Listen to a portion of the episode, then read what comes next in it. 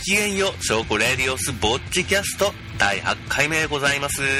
今回も私パーソナリティのショーコのみの一人ぼっちでお送りいたします。さてさてさて、うん実は最近私の近くで火事がございまして、まあ乾燥する季節だからね。いや、しかし火事は怖いもんね。ということで、ちょっと、あの、私が実際に見てきた、この火事の情報、今、この火事が危ないシーズンでございますんで、ちょっと皆様の小耳に挟んでいただけたらなということで、えっ、と、お話しさせていただきますけども、まず、あの、まあ、火事、私、焦げ臭いなと思って行って、そこで火事を発見して、で、まず携帯で119番したんだけど、いや、これがね、でもちろんそんないたずらなんてしたこともないし、初めて、初、よく考えてみれば、生まれて初めて119番したんだけど、やっぱりね、慣れてるのかしらね。あの、非常にこの電話に出てくれた方、あの、男性の方だったんだけど、非常に落ち着いてらっしゃる。で、なんか、なんていうのかな、この、こっちも落ち着いて話せるような感じの、この、トーク運びというか、そういう感じでね。うん、結構ゆっくりめっていうかね、あ、なるほど、そうですか。で、それで状況はどうですか？みたいな、そんな感じでね、あ、これはすごいなと思ったら、さすが、プロは違うわね。うん。で、後で知ったんだけど、119番っていうのは、あの、携帯電話でかけると、あの、なんていうのかな、この電波の基地局とか、あと GPS も使うのかな？で、大体の場所を特定するらしいのね。うん。いや、便利になったわね。うん、それのおかげで、こう、いたずらかどうか、いたずらしたら誰がかけてきたのかっていうのが大体わかるようになってるらしいんで、えー絶対に、絶対にいたずらはしないように、119番は本当に使う時だけ使ってくださいまし。というわけで、あの、大体近く、まあ、それも地域によるんでしょうけども、まあ、アバウトに、えっ、と、ここの市で、みたいな、どこの県かっていうところ言わずに、どこの市で、どこの道路の近くで、みたいな感じで言うと、大体、あの、伝わるみたい。私も多分伝わったと思う。ちなみに私は、あの、2番目か3番目に通報したらしくて、うん。まあ、第一通報じゃなかったんだけども、やっぱりね、誰か通報してるだろう、こんな、こんな大きな火事だと、みたいな感じで、ほったらかして、実は1時間以上誰も通報しないっていう話をね、前に聞いたことあるから、とりあえず、とりあえず、ね、かけようみたいな、周りにその野じ馬的なものもあんまりなかったし、ちょっと人いたけど、うん。やっぱね、こういうの大切だと思うのね。うん。誰かしてくれるだろうっていうね。他のことだったらいいけど、火事ばっかりはもう果敢に119押しましょう。あと火事。ね私気をつけてることといえばコンセントかしらね。あの、コンセント、あれでしょあの100ボルトの、あれを、えっ、と、ゆるく入れない。これね、これから火事になるってこと結構あるらしいから。で、ゆるく刺すとなんで火事になるんだっていうと、ゆるく刺して、ちょっと鉄の部分出てるよね。表に出てるよね。そこに、ホコリが付着して、で、ホコリだけだと通電しないけども、そこに水分が含まれてみたいな、湿気とかで水分が含まれて、通電、そこで一瞬ボッと火がつくと。その火から、カーテンとか近くの燃えるものに燃え移ってっていうことがあるらしいんで、うん、やっぱ火事って、まあいろいろ気をつけなきゃいけないポイントはあるけども、あの、え、なんでっていう火事の原因、ね、あの、なんなんかそんな火使ってないのにっていう時の火事の原因はコンセントがほとんどらしいんで、コンセント、とりあえずできることからコツコツとということで、コンセントは深々と、深々と根元まで刺しましょう。そして、あの、電源タップも、この、なんていうの、この、なるべく埃が入らない、隙間が開かないようなタイプのコンセントっていうか電源タップありますんで、そういうの使ってみたらいかがかしら。うーんまだまだこの乾燥する季節、やっぱね、その他にもいろいろこの私の住んでる市内でも他にも火事があったりしてね、やっぱ気をつけないといけないわね。ちょっとね、ビビってね、帰り道、燃えてないよね、うちっていう感じにちょっとなってきたわね。いや、大、いや、絶対言わないな、みたいな感じで。怖いよね。うん、ということで皆様、えー、火の元には注意して、で、火事を見つけたらすぐに119番、携帯でもできますんで、固定電話以外でも携帯でも行けますんで、119番しましょう。はい、というわけで、えーと、火事に気をつけて、えーと、今回もラジオやっていきたいと思います。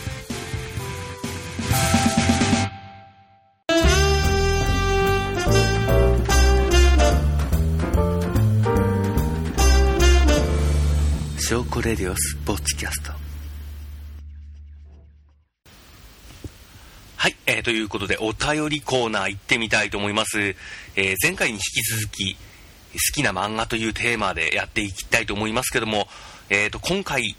私のおす。す。めす。る漫画をやっちゃうとまた話が長くなってあのお便りの紹介に時間が割けなくなります。んで私進めたい漫画他にもいろいろあるんだけど割愛して、まだ、またいずれ、えー、ご紹介したいと思いますけど、今回お便り連続で読んでいきたいと思います。ラジオネームのりこさん。ごきげんよう、証拠お姉様。はい、ごきげんよう。いつも楽しく拝聴しています。私は親が厳しく漫画とアニメが禁止だったせいで自分でアルバイトをするまで漫画というものを買ったことがありませんでした友達の家やいとこの部屋で漫画を読むのが楽しみでした。火の鳥ブッダキャンディーキャンディーキューティーハニーエコエコアザラクサイボーグ009時代を感じるわね。お姉様がご存知のものあるかしら？自分で稼げるようになって漫画もどんどん増えていったけど部屋の模様替えや引っ越しをするたびに売ったりして今手元にあるのはどうしても処分できないものだけです。メゾン一国や富江シリーズはヒロインが綺麗で見てるだけで楽しいです。カラクリサーカスやブルートは切なかったわ。どれも古くなっているけど愛着があります。そして漫画で一番スペースを取っているのはガラスの仮面。お姉様はご存知かしら ?30 年以上前から連載しているのに、未だに新刊が出続けている恐ろしい少女漫画ですわ。ちなみに今月も新刊が出ます。マヤ、恐ろしい子、かっこ白目、完結するまで、結末がどうなるか気になって仕方ないので読み続けると思います。主人公たちは一応最後の芝居に取り掛かっているのですが、今の状態になってからすでに10年以上経っていると思います。私は生きているうちに最終回が読めるのでしょうか？心配です。では、お姉様、まだ寒い日が続きますが、お風邪など召しませんようにごきげんよう。はい、お便りありがとうございます、のりこさん。ということで、うん、火の鳥ぶったキャンディーキャンディー、キューティーハニーエコエコアザラクサイボーグ009とかね、えー、そしてメゾン一国と見えシリーズ。うーん、比較的新しいのはカラクリサッカスぐらいかしら？結構古いものが多いわね。でも、名作はいつまでたっても名作よね。うーん。火の鳥、火の鳥とブッダ読んだ。で、両方ともなんかよくわかんないなって感じだった。すごいことはわかるけども、一回じゃなんか私の頭の中ちょっとわかんなかったわね。あと見た漫画、メゾン一国も読んだわね。あれ、なんなんだろうね。あの、なん、なんだろうね。前編に広がる切なさ、イメージ。それが後のランマにもね、あの、ランマの頭の方ってなんかね、このコメディ的じゃない、なんか微妙な切なさんのはこれのせいかしらっていう、引っ張られてんのかしらっていう感じで、メゾン一国のね、この、こう、コメディタッチ、ギャグタッチにしてるくせにね、なんか、物悲しさっていうか、切なさっていうかね、ね、ハッピーエンドっちゃハッピーエンドなんだけど、なんだろうね、あの、この根付いている切なさ。うんそして、えー、ガラスの仮面。私もね、確か途中まで読んだと思うんだけど、あれはすごいわね。うーん、少女漫画らしいというか、少女漫画の王道的な感じも確かにあるんだけど、あれはあれで何て言うのかな、すごい異質なもの？うん。で少女漫画で結構スポコンものみたいなスポコンとこの男のコーチの話みたいなのはまあまあねいつの時代もあるんだけどそれとはまた違う感じのそして何よりもやっぱりねガラスの仮面といえばこのスポコン的なこの舞台にかけるこの芝居にかけるスポコンものっていうものを一歩はみ出してやっぱりこのお芝居がテーマだからそういう風になってるのかもしれないけどあの狂気？このスポコンとかだったらこの頑張ってとかすごい身体能力でっていうところなんだけどもうーんこの主人公のマーヤちゃん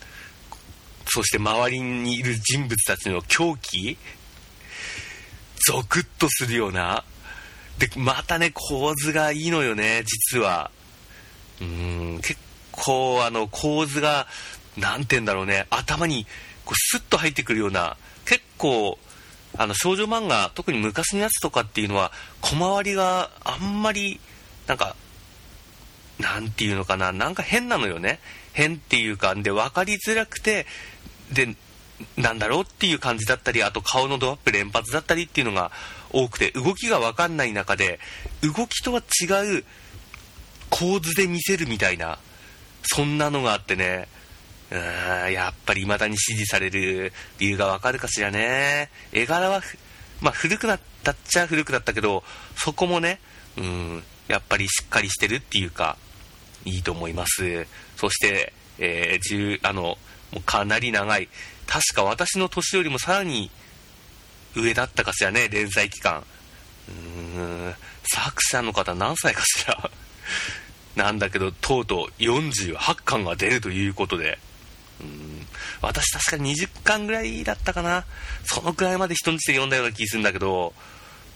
うーん。無事完結することができるのかしら。でもね。だいぶこのあともうちょっとでっていうもうクライマックスなんでしょ？まあそれが10年経ってるみたいだけど最終巻出てから私はまとめて読みたいタイプかな。ここまで来たら早く最終巻出ないかしらね。あそうそうあのガラスの仮面といえばあの ちょっとこれファンの方ごめんなさいね。あのこの何ていうの？ショッキングなシーンでこの白目なるところあるでしょ？目が白くなってね。うん。あれあの昔は別に何とも思わないっていうかおおそういう手法かみたいな感じでこのあすごいショックなの伝わってくるって感じなんだけどあの柴田亜美があの自分の漫画でこのギャグ的にしょっちゅう使ってて もうそれの刷り込みでねあの白目見るとねちょっとギャグっぽく見えちゃうのよね。全く余計なことしてくれるわ。まあまあそれは置いといてまあそんなわけでガラスの仮面っていうのはうーんと少女漫画の新しい根幹になってるっちゃなってるけども普通の少女漫画とは違うんで少女漫画的なものがなんか苦手だなって方もとりあえずちょっと読んじゃっていいんじゃないの？結構そうね序盤からなんか普通の少女漫画とは違う異質なあの狂気と熱さ？熱？うんあれはね男の子の向きの漫画でもそうそうないぐらいの燃え盛るえまるであの巨人の星とかねそこら辺のスポコンものに通じるような熱さもございますんで少女漫画的なものが嫌いな方もぜひちょっとチェックしてみてはいかがでしょうかはい。えでは続いてのお便り行ってみたいと思います。ラジオネーム、クルセさん。ごきげんよう、お姉様。はい、ごきげんよう。初めて投稿させていただきます。第1回から楽しく聞いております。ありがとうございます。さて、今回のお題ですが、私がおすすめするのは、ジャンプで昔連載していた、藤崎龍先生の方針演技です。古代中国のお話を原作にしたファンタジーものですわ。割とメジャーな漫画かと思いますが、連載当時、私の中二心を刺激する画風、服装センス、設定でハマりにはまったものです。特に主人公の太公望の性格が当時のジャンプ漫画としては珍しく、ずる賢くて、でも憎めない感じのキャラが私の心をドキドキさせたものです。お姉様はこれが連載していた頃のジャンプって見てたのかしら？もし見ていたら、ぜひ好きなキャラとか当時の他のジャンプ漫画で好きな漫画とか知りたいわ。まだまだ寒いけどお体に気をつけて、これからもお姉様の声を聞かせてくださいまし。乱文失礼いたしました。はい、空瀬さんありがとうございます。えー、あれね、結構お便りであの、寒いけど気をつけてっていうのが多いよね。あの、毎回毎回山形寒い、やばい、やばい、雪がすごいっていうのね、あの、何回かやってたおかげで、ね、てか、本当に気をつけた方がいいんだけどね、私もね、ちょっとね、あの、体調が、あの、ホットレモンで元気いっぱいとかって言いながら、あの、ちょっとグロッキーになっちゃったからね、本当に気をつけなきゃいけないわね。もうレ、レモン系っていうかビタミン C 系は手放せないわ。うーん。はい、まあ、まあまあ、そんなことはいいとして、えっ、ー、と、方針演技。うん。こちら私も見ておりました。ねえ、でも、これ、万人に勧められるものかといえば、やっぱり、ちょっと、なんていうのかな、ぶっ飛びすぎたり、あと、なんかキャラがデフォルメされたりとか、なんかシリアス系の話のはずなのになんかギャグ系になってるってところが、やっぱり私の周りでも気に食わないみたいな人が、結構ね、このアンチっていうかね、いたんだけどね。うーん、私は結構好きだったわね。なんか、なんていうの、ちょっととっつきづらいところもあって、連載当初はな、なんだこれみたいな感じだったんだけど、やっぱり読んでたわね。うん。あと、この同じ作者の方の短編集とかね、あのー、そういう短編のやつが、世界観がぶっ飛んで、この、いいわね。うん、なんていうんだろうね、ぶっ飛び方が、なんていうの、センスがあるっていうか、独自の、まあ、よくこの独自の世界観とかっていうのが売りの作者みたいな方いらっしゃるけども、この方のがね、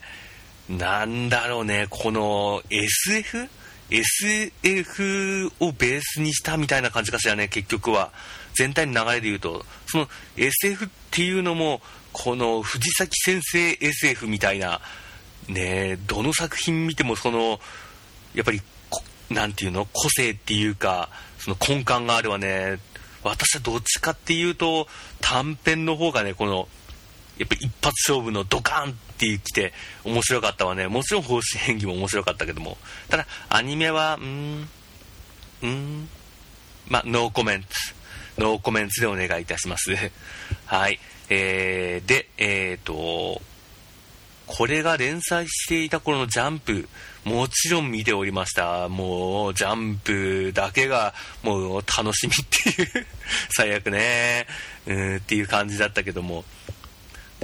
この時代の作品、ということで、ちょっといろいろ調べてみて思い出してみたんだけど、これ語らずにはいられないでしょう。この方針演技と、ほぼ時代を同じくした名作、もう後に伝説となる漫画。これ、これはもう、ジャンプの歴史を語る上で絶対欠かせない。もうこれを除いたら、ジャンプってものがありえないと言ってもいいんじゃないかっていうぐらいのすごい作品。えー、ワンピースでもなく、ハンターハンターでもなく、クール。クール、レンタルボディーガード。もう伝説ね。もう、すごい、振り切ったわね。振り切っちゃった。もう、すごい。次元が違う。もう、常人がついていけない領域ジャンプ史上最強ね。あの、ぶっ飛んでる。うんやっばかったわね。まあ、全2巻で終了しちゃったけど、そのやっぱり癖になるぶっ飛びっぷりが、えーと、そそのぶっ飛びっぷりとこの戦略的なこの人気を出さなきゃ飯食っていけないっていうこのね、ものと新しい形にしていこうっていうのが組み合わさってできたのがテニスの王子様っていう作品になりましたけども、と、まあ、熱く語りましたけども、クール、知らない方のために軽く言うと、えっ、ー、と、まあ、クールっていう まあ、コードネームの主人公がいて、まあ、ボディーガードなんだけども、基本的に喋るときはラジカセで喋る。何言ってるか分かんないかもしれないけど、あらかじめ声を録音しといて、それを再生して喋るっていうね。まあ、ありえない感じのぶっ飛んだ設定の、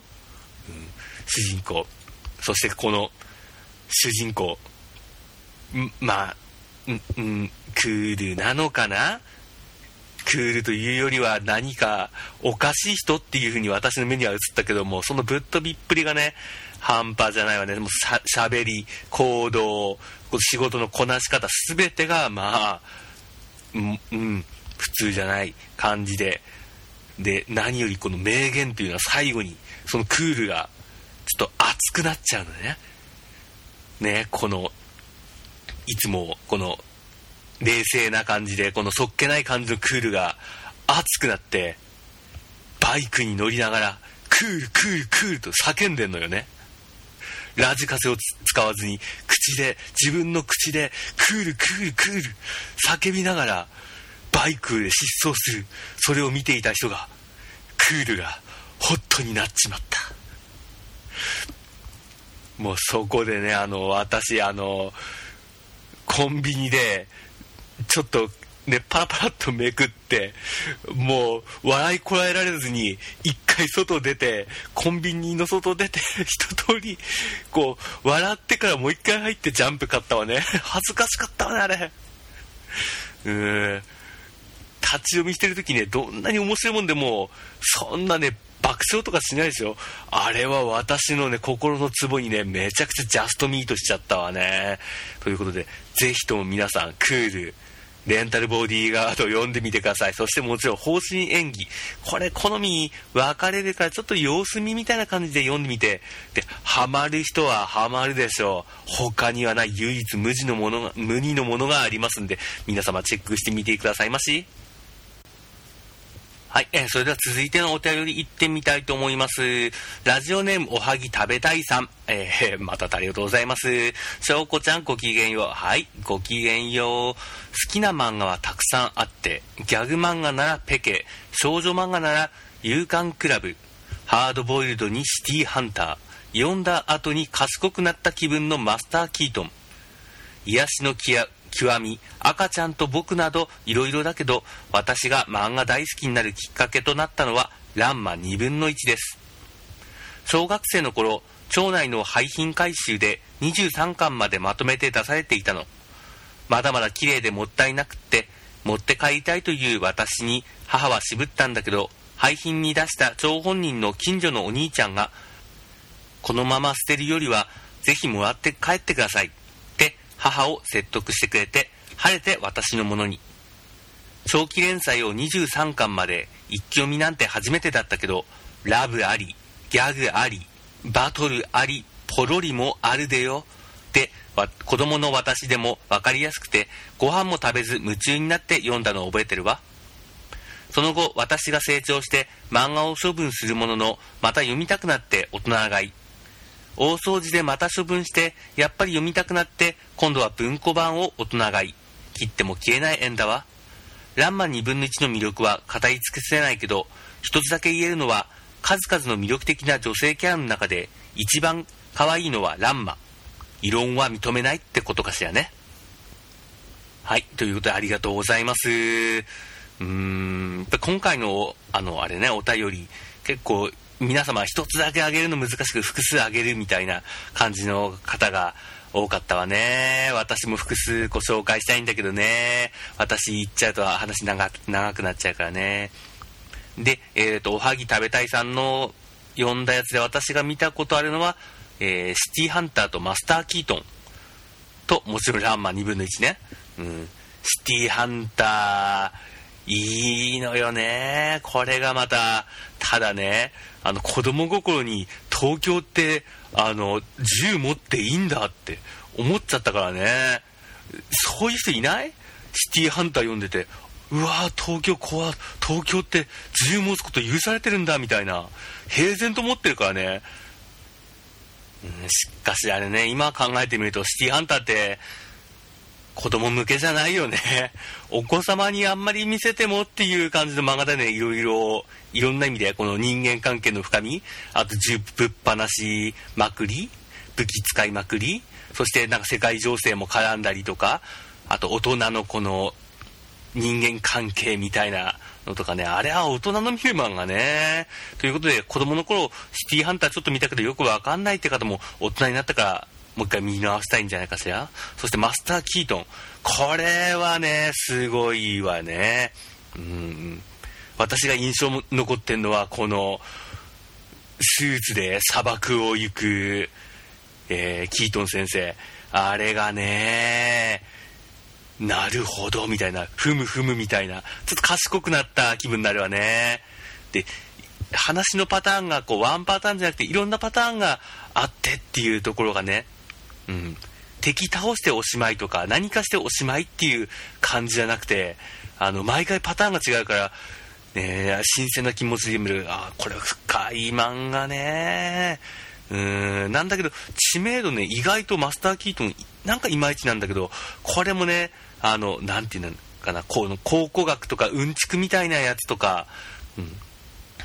そういうものを好きな人は、これぜひチェックしてみてください。そして、ランマ2分の1。うーん、これもいい漫画ね。うん、で、私の友達すごい好きだった人もいて、まあ、私も、まあ、結構好きだったんだけど、うん、ゲームもやったね、格ゲーとかね、友達ん家行って、流行ったわね、ランマ2分の1。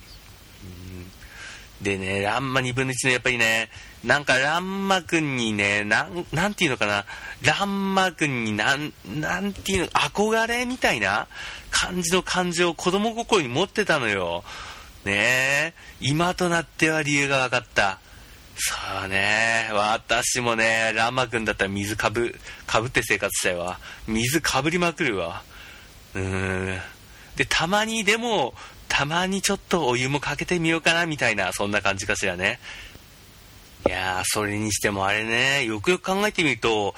最近こういう、なんていうのかな、ランマポジションの漫画ってあんまりないような気がするのでね、私だけかしら、この、なんていうのかな、この、ギャグあり、バトルありっていうね、そういう感じのやつがあんまなくてね、バトルもんだとの、この、なんていうの、シリアスな感じになったり、やっぱりどうしても根幹がなんかすごいシリアスなテーマの中でちょくちょくギャグ入ってくるっていうのはあるんだけど、このギャグの日、ギャグっていうかこの、なんていうの？この、日常生活みたいなやつだったり、あとなんか変なキャラクターがいっぱい出てきて、なんじゃこりゃみたいな感じで、で、なんていうのかな、この最終目標みたいなやつとか、こいつを倒さないと世界が滅亡するみたいな感じのやつとか、俺はこいつを倒すみたいな、いうやつが多い中で、そういった目標も特になく、漠然とした目標、ランマ君の目標は、あの、完璧な男になるっていう、そういうのはあるんだけども、まあ、それもちょっとなんていうの、半分夢みたいな感じで、そうなれたらいいなっていう感じで、そこに強制力はなくて、こう日常の中で、こういろいろ個性的なぶっ飛んでるキャラたちが巻き起こすお話でバトルもあるでよっていう感じの、こういう感じの最近あんまりないような気するわね。うん、で、まあ私はもちろんランマくん好きなんだけど、好きだし憧れでもあるんだけどもうーんどっから1番かな？1番を上げるとすると私は涼河君がねすごいいいのよね。この結構ねキャラ濃いのよね。まず豚になる方向音痴そしてこの不幸体質そしてこのライバル心むき出しみたいなそして叶わる思いみたいなものもこの入り混じったねこのなんていうのかな、ランマくんがちょっとモテモテのこの日の当たるこの太陽だとすると、それと対になる、ずっとついてくる影。普通、こういう光と影のキャラだと、影のキャラっていうのはすぐにもうどっか行ったり、なんか、影のキャラもなんかキャラクター変わっちゃって、なんかいい人になるか、あと単なる憎たらしいやつになるんだけども、そこのね、ちょうどいいポジションランマ君とのこのライバルみたいな感じなんだけども、でもちょっと友情とか信頼とかもちょっと見え隠れしつつ、恋敵でっていうね、このランマ君とのこの絡みの複雑さ、これがね、味わい深いわね。うーん、そしてピーちゃん。ピーちゃんかわいい、ピーちゃん。ピーちゃんの可愛さは異常ね。ね、あ、あの、あんな大きさであんな可愛い、ピーちゃん。最高ね。で、りょうがくんそのものもまたね、よく見ると、よく見なくても、イケメソ？いいよね。うん、なんかランマって言うとね、こう、女キャラばっかり結構ね、やっぱり数も、頭数もいるし、ピックアップされがちだけども、男キャラも結構いいのよ。ね、パンスト太郎もいい味出してるわね。で、八宝菜のじいさんは、あれはあれでね、事件巻き巻き起こして、私は嫌いじゃないわね。うんやっぱなんか、ランマ2分の1魅力が語り尽くせないけど、でも、一つ言えるのは、気軽な感じで読める？シリアル方、シリアス方面に行ったとしても、そこから、なんていうか、軽くさっと行くような感じ？あの、めちゃくちゃヘビーな感じにはいかないんで、あの、娯楽漫画として非常にいいと思いますんで、こちらもぜひとも皆様、読んでない若い子とかいたら、ぜひとも読んでみてくださいまし。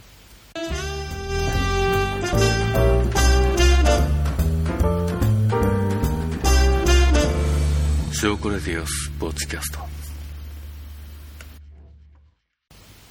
はい、えー、それではエンディングのお時間となりましたけどもここで一通お便りを紹介させていただきたいと思いますラジオネームみかんかっこ M さん、え M サイズなのかしら？お姉様ごきげんよう。はい、ごきげんよう。私はこの4月から社会人になります。会社から内定をいただいた時はとても嬉しかったのですが、いざ入社式が近づくにつれてだんだんと不安になってしまいます。今では寝不足の日々もしばしばです。どうかこんな私に何か喝を入れてくださいませんでしょうか。はい、えー、ということで3月に入り旅立ちのシーズン本格到来。ということで似たような境遇の方新しく社会人になりますとか転勤します大学入ります高校入りますそういった方いっぱいいらっしゃると思うんでやっぱり新しいことを始める新しい新生活になるにあたってやっぱり不安っていうのはねどうしてもつきまとうよね。それしょうがないよね。うん私もラジオ始める時やっぱりねいろいろ考えたりとかもして不安もあったけどもまあやってみれば世の中どうにかなんのよ。うん。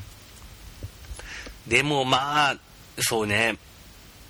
なんていうのかな、不安はいっぱいあるんだけども、ちょっと希望というか、希望の湧く話というか、うん、これはちょっと伝えておきたいなっていうことが一つあるんだけども、あの、自分でお金を稼いで、それで何か自分の好きなものを買うっていうのはね、これ、まあ当たり前っちゃ当たり前だけど、あの、今までやったことのない学生の方とか、うん、これがね、やっぱ違うのよね。いいのよね。自分で稼いだお金で自分の好きなものを気兼ねなく、気兼ねなくでもないけどね、ねジェット機買いたいみたいな、そんな無理だけど、でっかいマンション丸ごと買いたい、そそんなの無理だけども、まあその範囲ってのはあるけども、欲しいものを買う、自分のお金で買う、お母さんに買ってもらうんじゃなくて自分で買う。やっぱこれがね、気持ちいいのよ。うん、それができる社会人っていうのは、やっぱいいものなのよね。なんで、このニートしてる人、この、なんか自分はダメだとか、なんか不安だとか、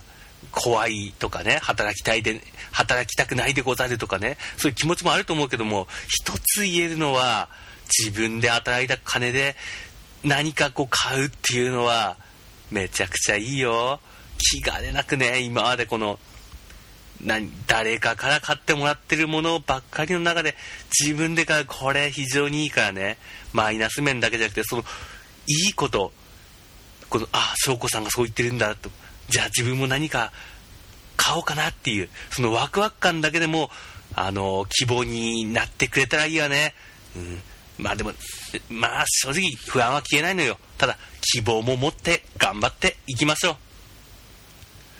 う。はい、えー、ということで、えー、2週連続で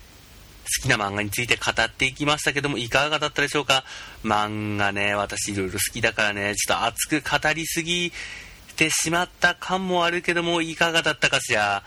うん興味のそそられる漫画あったら嬉しいわねはいということで次回のトークテーマあ話がらっと変わりまして次回のトークテーマはちょっとした失敗談っていう感じのテーマにしてみたいと思います。ちょっとした失敗談。えーとまあちょっと例を挙げると私まあついこの間コンビニでパスタを買いましてその時にあの店員さんにあのお箸つけますかって言われたのね。あのえ？和風パスタでもないのに？普通のパスタなのに？お箸？ありえないありえない。ノンノンノンノン本格派の私にはありえないわ。ってことで、えー、スプーンください。って言っちゃったのね。フォークなんだけどね。で店員さんもなんかこう出して「ん？これ?」みたいな感じで言って「ああフォークください」みたいな。ねえ。こうドヤ顔で箸じゃねえんだよ。みたいな顔しといて。間違うってね。まあこんな感じのまあどうしようもない取り留めもないような失敗談。まあみんなあるんじゃないの？私はねほぼ毎日何かしら小さいやらかしはあるわね、うん、少なくとも3日に一遍は確実にあるわね。そんな感じの軽いちょっとした失敗談を募集してみようかしら。うん。で、えっ、ー、と、ちょっとしたっていうことだから、あの、重大なこと、とんでもない失敗談っていうのは、あんまりね、まあ、人によって感覚違うと思うけども、例えば、あの、事業を失敗して1億借金背負っちゃいました、テヘペロみたいな、そういう重大なヘビーなことじゃなくて、ほんの些細なことでもいいから、そういうのをいろいろ紹介していきたいと思いますんで、皆様、ぜひともお便りの方よろしくお願いいたします。何度も口が酸っぱくなるほど言ってますけど、お便りだけの、お便りだけが頼りのラジオでございます。これが生命線でございます。皆様、お気軽で結構でございます。います。ちょろっとしたことを思いついてパパッとね、書いていただけたら助かります。よろしく、何卒よろしくお願いいたします。ということで、メールアドレスですけども、えー、シコースアットマークライブドット JP、syoukoosu アットマーク live.jp までよろしくお願いいたします。えー、今回、えー、好きな漫画ということで、たくさんのお手入れいただきました。本当にありがとうございます。えーということで、また次回もよろしくお願いいたします。皆様のこの暇つぶし、作業用、通勤用のラジオになることを目指して頑張っていきたいと思いますんで、よろしくお願いいたします。それでは皆様、ごきげんよう。バイバイ。